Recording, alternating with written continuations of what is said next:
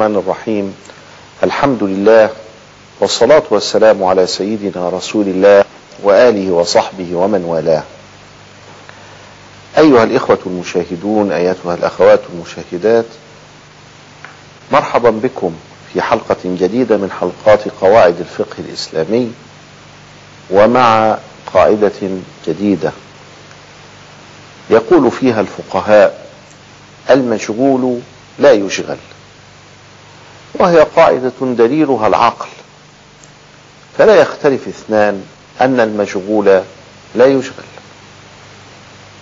والشرع نفهمه بواسطة العقل. العقل لا يرتب ولا يستطيع أن يصل إلى الأفعال التي يترتب عليها ثواب ولا يترتب عليها عقاب في الآخرة. لكنه يستطيع أن يفهم. يفهم النص ويفهم مراد الله ورسوله ويفهم كيف يطبق هذا النص على الواقع ويفهم كيف يغير الواقع حتى يهيئه لإيقاع النص عليه.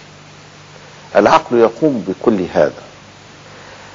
لكن العقل لا يشرع ومعنى عدم تشريع العقل هو أنه لا يستطيع وحده من غير نصوص الشرع أن يدرك هل الفعل الفلاني يترتب عليه ثواب في الآخرة؟ هل ذكر الله مثلا يترتب عليه ثواب في الآخرة؟ العقل وحده لا يدرك لأن العقل كعقل يمكن أن يبرر الموقفين. الموقف الذي يقول إن ذكر الله الإنسان يثاب عليه أو الذي يقول إن ذكر الله الإنسان لا يثاب عليه. يقول أحدهم كيف أذكر الله؟ وكل النعم التي أنعم بها علينا إنما هي قطرة من فيض بحار بحاره سبحانه وتعالى ومن نعمه. فأنا أخاف أن أشكره وأن أذكره فيكون هذا في مقابلة القليل. كالملك إذا ما وهب شخصا حبة قمح. ثم جلس هذا الشخص طول حياته يشكر الملك. فقد يكون هذا فيه إساءة أدب مع الملك. والثاني يقول أبدا هذه النعم بالنسبة لنا إن نعدها لا نحصيها وإن تعدوا نعمة الله لا تحصوها. ومن هنا وجب علينا الشكر. لما نزل الشرع نزل بهذا وبين هذا أن الله سبحانه وتعالى يحب منا أن نشكره ويحب منا أن نذكره. واذكروني أذكركم واشكروني ولا تكفروني. ومدح. قال والذاكرين الله كثيرا والذاكرات. المشغول لا يشغل. الكوب الذي امتلأ بالماء مشغول كيف أشغله بشيء آخر؟ بل وكيف حتى أشغله بالماء نفسه؟ بماء آخر. فلا أستطيع أن أضع في هذا الإناء الممتلئ المشغول أي شيء آخر لأنه مشغول ولأن لا يمكن في محل واحد أن يقوم معنيين أو أن يقوم أمرين متعارضين غاية التعارض في وقت واحد وفي جهة من جهة واحدة. ممكن من جهتين نعم. ممكن في وقتين متتاليين نعم. إذا فهو ليس بمشغول لكن القاعدة تقول المشغول لا يشغل. ولذلك المرأة المتزوجة لا يمكن أن تزوج. فلو كانت هناك امرأة ومتزوجة يأتي رجل يتزوجها عقد الزواج الذي أنشأه هذا الثاني باطل لا يقع. لا محل له. الكوب مليء. قضية الزواج هي تتزوج رجلا واحدا والرجل الواحد معها متزوجها. ولذلك الآخر هذا لا مكان له فالمشغول لا يشغل. لو أن رجلا وقد أباح الشرع للرجل أن يتزوج أربعة قد تزوج الأربعة وأراد أن يتزوج الخامسة. ذمته امتلأت شرعا شغلت المشغول لا يشغل. لو عقد على الخامسة فعقده باطل كأن لم يكن. حتى لو طلق امرأة من الأربعة في هذه الحالة حالة غريبة يصبح فيها أو من الحالات التي يصبح فيها للرجل عدة. نحن نعلم أن المرأة تمكث مدة يمكن فيها أن يرجعها زوجها إلى عصمته وهي المسمى بالعدة. ثلاثة شهور لمن لا تحض أو لمن لا تحيض كالآيسة أو ثلاثة حيضات لمن هي في سن الحيض.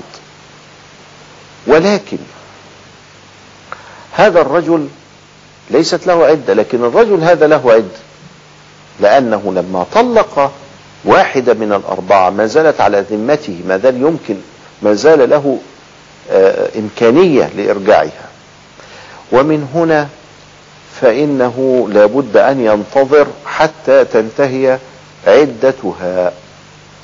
وهنا يتصور للرجل عدة. كذلك رجل متزوج من امرأة وطلقها يريد أن يتزوج أختها أو عمتها أو خالتها.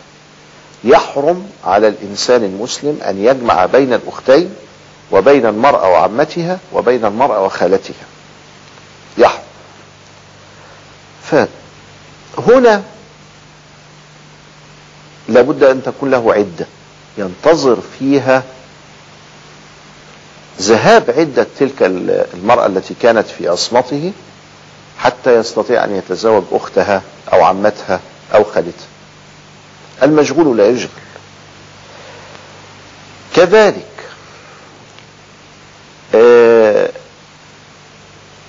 أنا في الحج وفي منى هكذا أكون متلبسا بأفعال من أفعال الحج. لا يجوز لي أن أحرم بعمرة. لأنني مشغول بالحج. ولا يجوز إدخال العمرة في أثناء وقت الحج. طبعا أولى من هذه الصورة أن أكون بعرفة وأنا في الحج فأذهب فأفعل عمرة مثلا. ولا يكون هذا. لماذا؟ لأنني مشتغل بعبادة أخرى قد أخذت هذا الوقت. مثلا لا يجوز لي التشريك في النية بين الفرض والنفل. إذا كان متعارضان فأنا أصوم رمضان. فآتي وأقول أنا سأصوم رمضان غدا يوم من رمضان سأصومه وأصومه أيضا بنية أنه نفل. لا يجوز هذا لأنني مشتغل بالفرض. فلا يجوز إضافة نية النفل. فيه. كذلك في باب في أبواب العقود. أنا رهنت بيت معين. الرهن عبارة عن وثيقة شيء موثوق يعني أي مربوط محبوس وثيقة يستوفى منها الدين عند تعذر السداد. أنا رهنت هذا البيت للدين هذا. لهذا الدائن حتى يستوفي منه. لا يجوز أن أرهنه لدين آخر. أنا بعت هذا العين هذه العين بعتها لأحدهم فلا يجوز أن أبيعها لشخص آخر. المشغول لا يشغل. قاعدة مهمة جدا تفك كثيرا من المشكلات لدينا. وإلى لقاء قريب. السلام عليكم ورحمة الله وبركاته.